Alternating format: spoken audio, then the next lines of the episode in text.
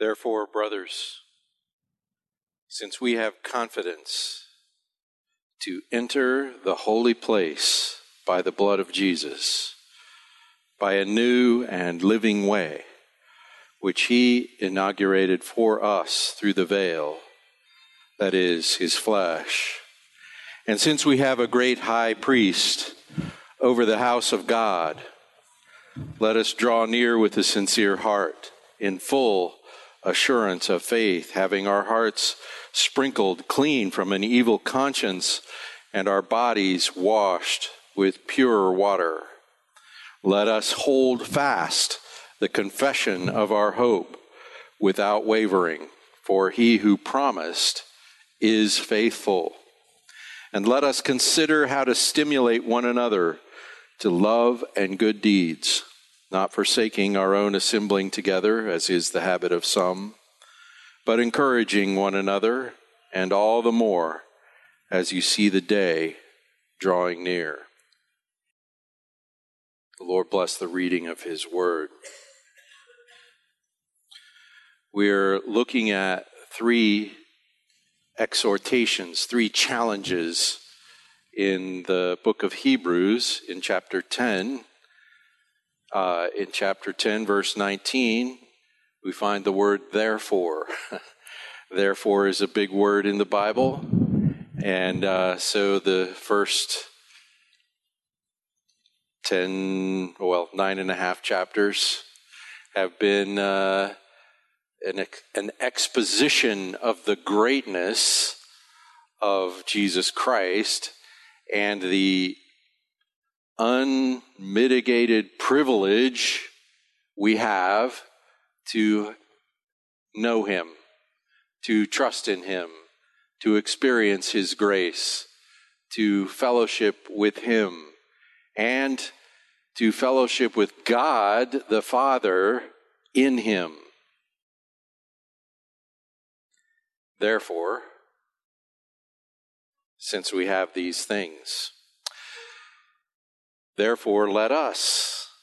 What's the called for response? The, uh, these three expressions let us draw near, let us hold fast, let us uh, consider one another. Those are uh, this sort of special uh, usage in the uh, Koine Greek language. Uh, it's called hortatory subjunctive. Aren't you glad to know that? well, here's what that means. Here's what that means. Because these things are true, we really should what? That's that's in the word let us. It's not a simple let us as in uh, well, allow it to take place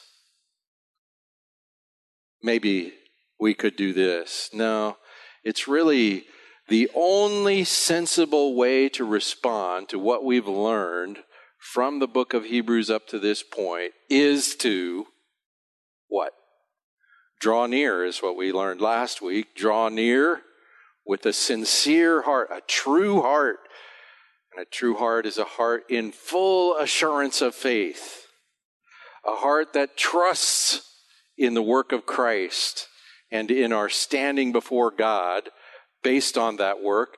And so a heart that has confidence to just go ahead and draw near to God. So last time we talked about that, living a life in the conscious presence of God. Do you forget about the presence of God? I do. Uh, you know, I can get busy paying attention to things and walk on my own. Except, you know, the truth is I never am actually walking on my own, but I'm forgetting that I'm that he's with me. The scripture exhorts us since we have access, since we have this great priest over the house of God, well, we, we should live in a way that keeps that in mind.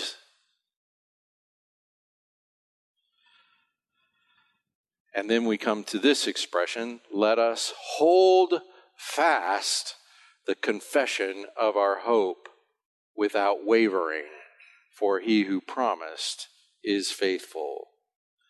The confession of our hope. Now, we're going to take this expression, hold fast the confession of our hope, and we're going to start at the end and work our way back to the beginning. We're going to start with what is our hope, and then we're going to ask what is a confession of our hope, and then we're going to ask how or what does it mean to hold fast to the confession of our hope. What is our hope? What does that mean, the, the idea of hope? I heard someone say once that if someone has no hope, they are suicidal. There has to be some reason to continue.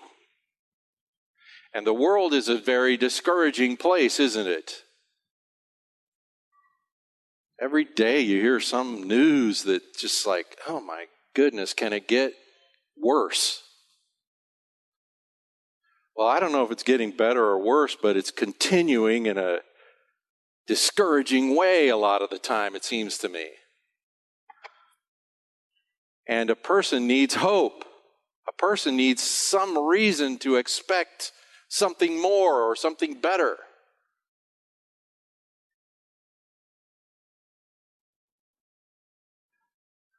So, what is our hope? Because to me, a key word in this expression is the confession of our hope. There's a hope that we possess in the church, in the community of Christ, in the body of Christ, in the new covenant people of Christ. We have a particular hope. But what is this? What is hope? What is, well, I've written some questions that I think sort of define what we mean by the concept of hope. What is the thing that gives us confidence for the future? What is the thing that will secure the future for you or for me? What is our problem and how do we expect that to be resolved? That's a key question, really, because where you put your hope depends a great deal on what you see is the problem that you're hoping for a solution. Here's another way of saying this What is your if only? when you get when you are, you know, living this life, what are you likely to say if only about? If only this or that would happen. If only this, then things would be good. If only. If only. I put a little list in your bulletin there of things people put hope in. Some of us put hope in government. If only the government would do this or that or the other thing, every Uh, if only the government would behave itself as governments should behave themselves, then life would be resolved. And, you know, even those of us who know that putting our hope in the government is a bad idea, perhaps, we often do put our hope in the government.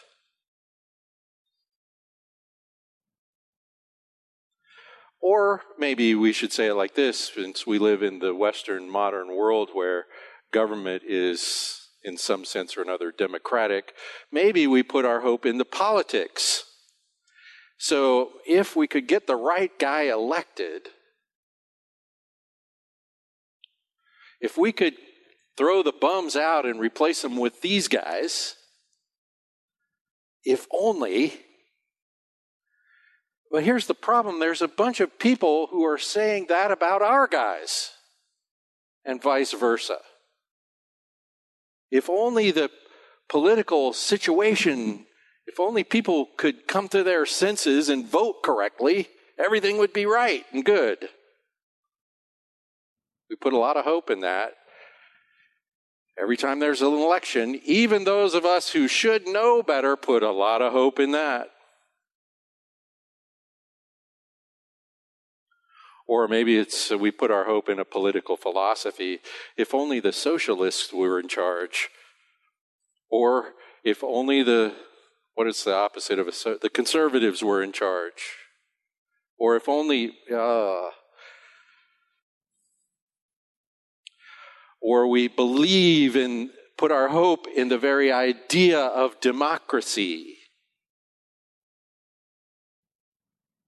Well, sometimes in democracies, democracies elect dictators and totalitarian regimes because they say, if only we had somebody who cared about us in charge of everything.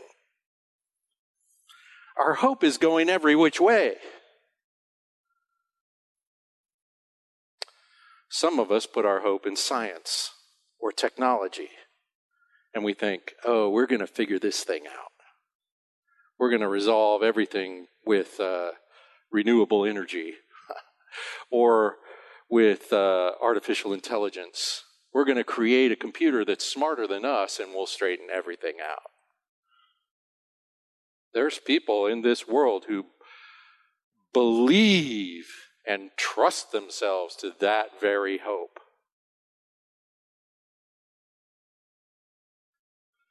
Or we put our hope in knowledge more generally, or in education, if only we could educate everyone well.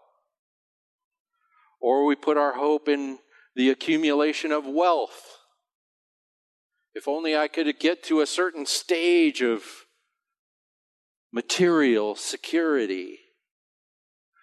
Or in the distribution of that wealth. If only if I could get those rich guys to pay for my thing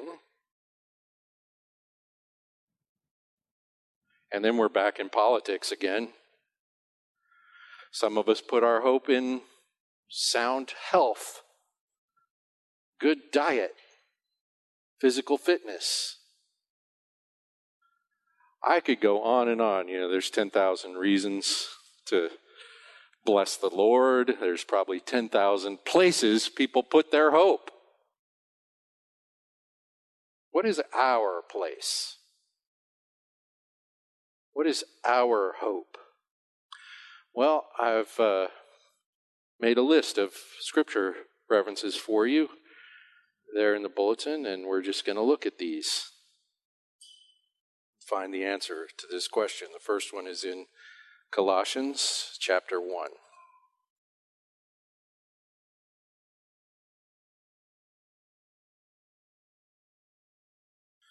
Colossians 1 21. I'm going to read several verses.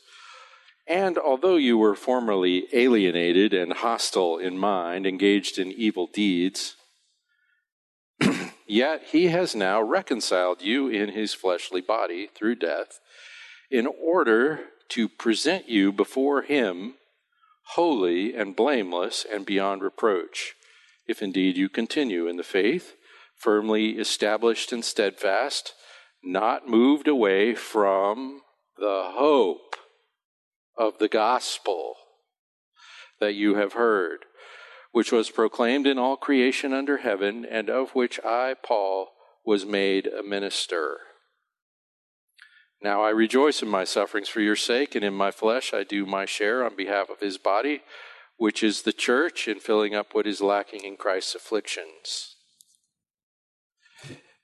Of this church I was made a minister according to the stewardship from God bestowed on me for your benefit, so that I might fully carry out the preaching of the Word of God. That is the mystery which has been hidden from the past ages and generations, but now has been manifested to his saints, to whom God willed to make known what is the riches of the glory of this mystery among the Gentiles, which is Christ in you, the hope of glory. We proclaim him admonishing every man and teaching every man with all wisdom, so that we may present every man complete in Christ. What is our hope? Christ in you. Everyone complete in Christ. The hope of us is that we would find completion in Christ. This is the word teleos, the word reach the goal. That we would be fully who we are in Him. Him in us, us in Him. That is our hope in 1 Timothy chapter 1.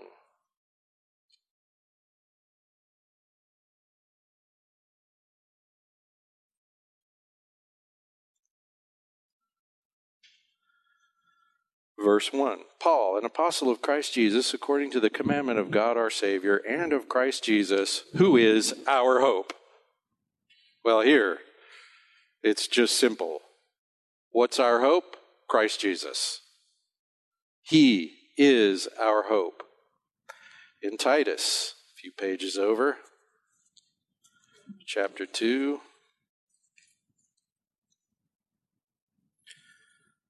verse 11. For the grace of God has appeared, bringing salvation to all men, instructing us to deny ungodliness and worldly desires and to live sensibly righteously and godly in the present age, looking for the blessed hope and the appearing of the glory of our great God and Savior, Christ Jesus. What is our hope? The appearing of Christ, the appearance of the glory of our great God and Savior, Jesus Christ. Now he goes on, who gave himself for us to redeem us from every lawless deed and to purify for himself a people for his own possession, zealous for good deeds. What is our hope? That we would be purified for him, a people for his own possession. That we would uh, see the appearance of our of the glory of our great God and Savior Jesus Christ, becoming a people for his own possession. Another way of saying that is a holy people. Now, that's not just about me and you, it's about us. A people, a nation, a family that belongs to God in Christ. That is our hope. We have that now, but not like we will. in Romans. I'm sorry, did I skip one? Yeah, First Peter chapter 1.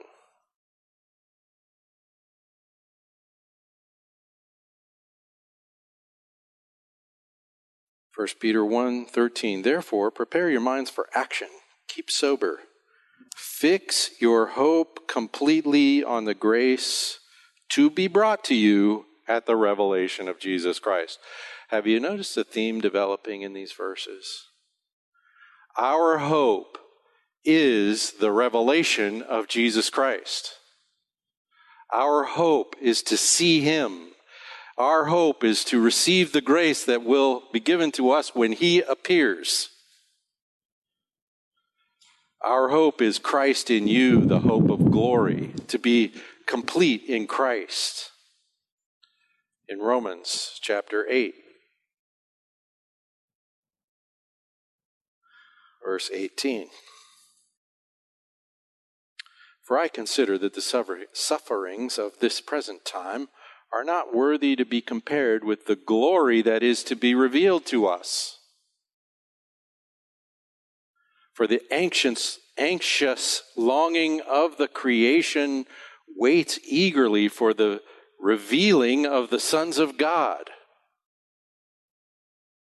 Oh, now we've been talking about the revealing of the Son of God. Now we're talking about the revealing of the sons of God.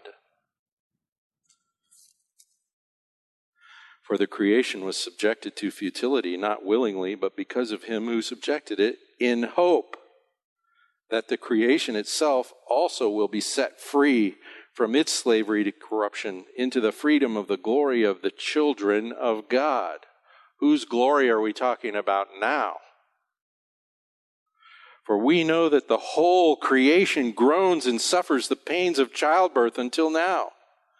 And not only this, but we ourselves, having the first fruits of the Spirit, even we ourselves groan within ourselves, waiting eagerly for our adoption as sons, the redemption of our body. For in hope we have been saved. We have been saved in hope. So, what, are, what is our hope here? Our hope is the full adoption as children of God that we will experience when He comes. And not only that, but the healing of nature itself. The scripture says here that nature itself longs for that day when even the creation will be restored because in our sin it's broken. Well, just look around, you can tell. And so we are looking for our adoption as sons. What is that? Adoption as sons. That means the our our full on experience of fellowship with God Almighty, our Father. Not just God Almighty, God Almighty, our Father. And our adoption as sons, in this case, in some cases, the Bible refers to that as something that's already occurred, and it has. it has already occurred, and it is not yet fully experienced. And this refers to that day in which we will completely know God as our great, loving, assuring Father.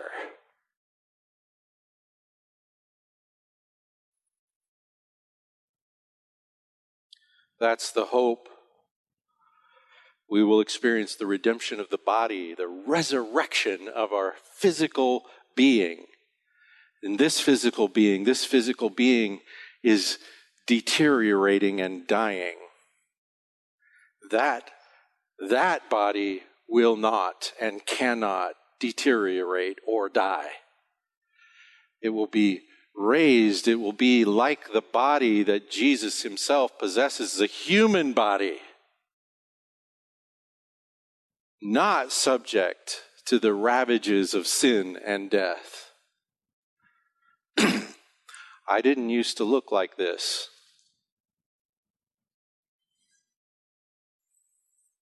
That day gets closer every day, you know. I've noticed this the older I get, the more I worry about it.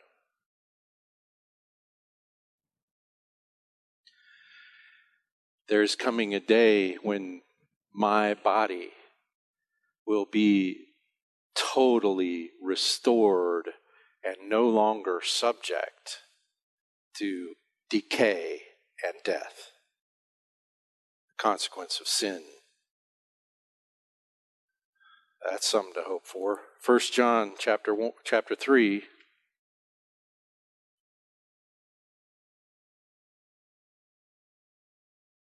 1 John chapter 3 verse 1 See how great a love the Father has bestowed on us that we would be called children of God and such we are. Oh that's an already. For this reason the world doesn't know us because it did not know him. Beloved, now we are children of God and it has not yet appeared what we will be. We know that when he appears, we will be like him because we will see him as he is. And everyone who has this hope fixed on Christ purifies himself just as Christ is pure. What is our hope? Our hope is this I will see him as he is, and seeing him as he is, I will become like him.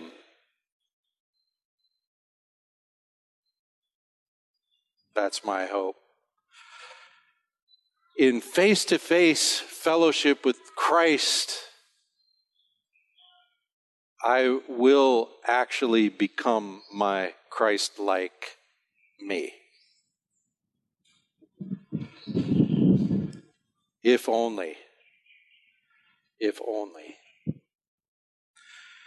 Here in the book of Hebrews, we've already read about our hope in chapter 6.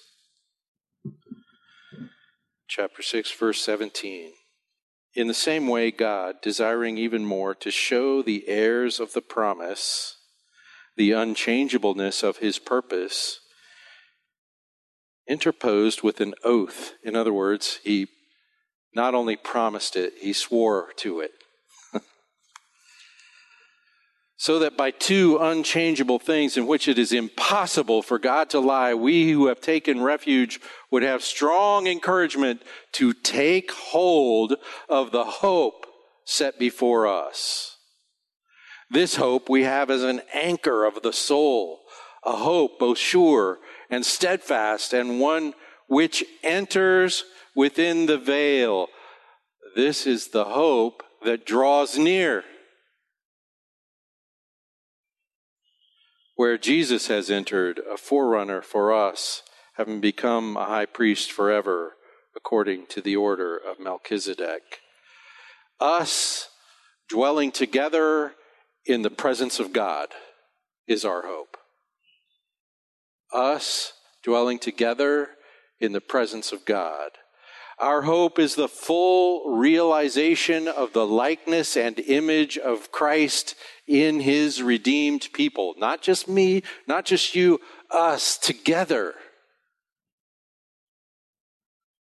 The people of God joining in the eternal song of the Trinity. The rejoicing that God the Father, God the Son, God the Holy Spirit have and have always had and always will have in their fellowship and relation to each other. We become a part of that. That is our hope. There is nothing in this present world that compares to that. All other hopes are dumb compared to that.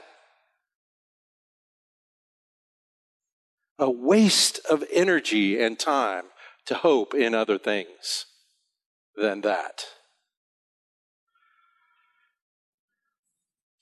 So, we are called to hold fast the confession of our hope. What does that mean? The confession of our hope.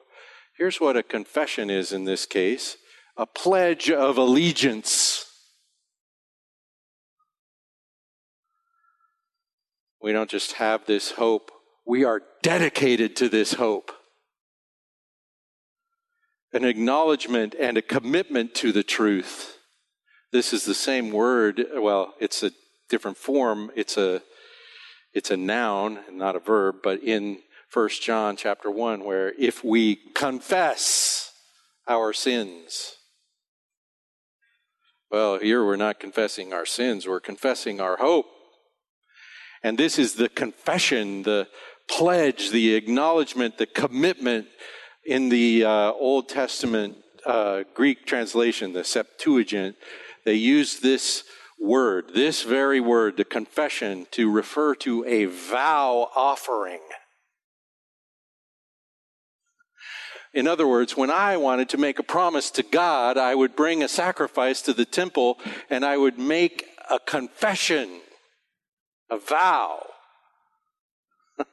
so what is the thing we're holding fast to here? It's the, it's the commitment to hoping in Christ.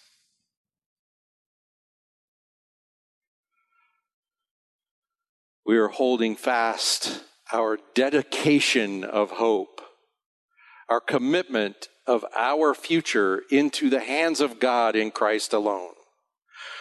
Our hope is something we commit ourselves to. In other words, I am not looking to anything else. I am looking to Him alone.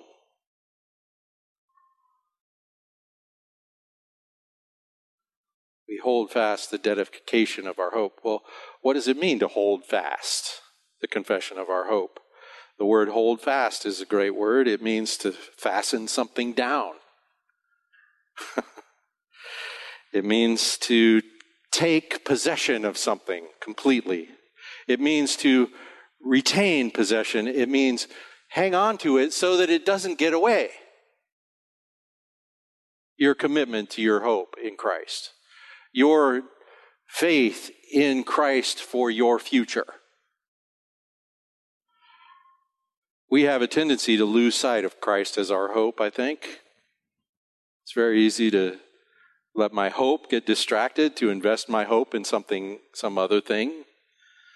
I hold fast when I do anything to see Christ as my only hope. I hold fast when I rely on the promise of God in Christ. When I say I trust in God's word to me, even when at the present moment things are hard, difficult, struggle. I know that my future is secure in Him. Why do I know that? Because He said so. I rely on the promise of God. I take the risk of loving another person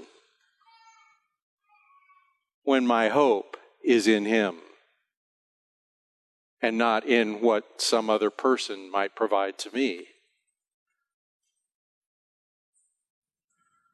I hold fast when I learn the details of the promise of the gospel. I can fasten down the confession of my hope by learning sound biblical theology. That's a way of latching this down. I hold fast when I don't make demands of the world because my future is secure in Christ.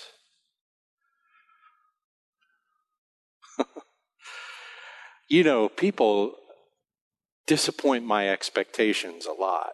Have you had this experience? I, maybe I need to reset my expectations.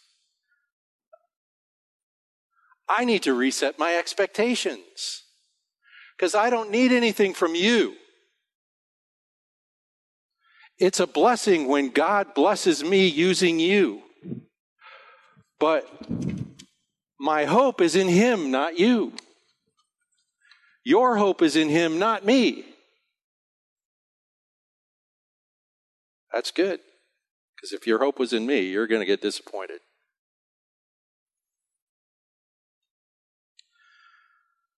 I hold fast when I stick with Christ and with his people, even if it brings trouble into my life.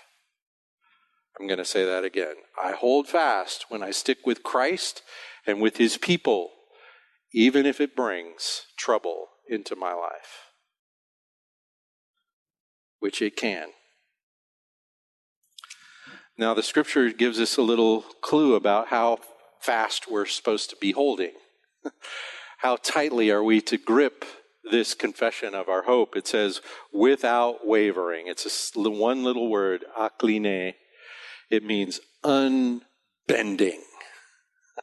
In other words, when someone tries to pull this hope away from you, when anything or any force of nature tries to pull this hope away from you, you don't even bend. You're like a rock in your confession of this hope, you hold fast. You're latched down so tightly, you don't even move. But the best part of this whole passage is right here at the end when it answers the question why should you hold fast in this way? Or what is the basis for your holding fast in this way? Here it is right here. For he who promised is faithful. You hold fast because he is trustworthy. He will not fail you. We read this in the book in the passage from Romans 5. This hope will not disappoint. Your every other hope will disappoint. This one, no. He will not fail. He who promised is faithful. Now, I have here a reference to Romans 4, and we're out of time already, so I'm not going to go read it to you, but I do encourage you to go read it. It's about Abraham relying on the goodness of God. Abraham believing in God's promise. Because, not because of anything about Abraham's character, but because God is true.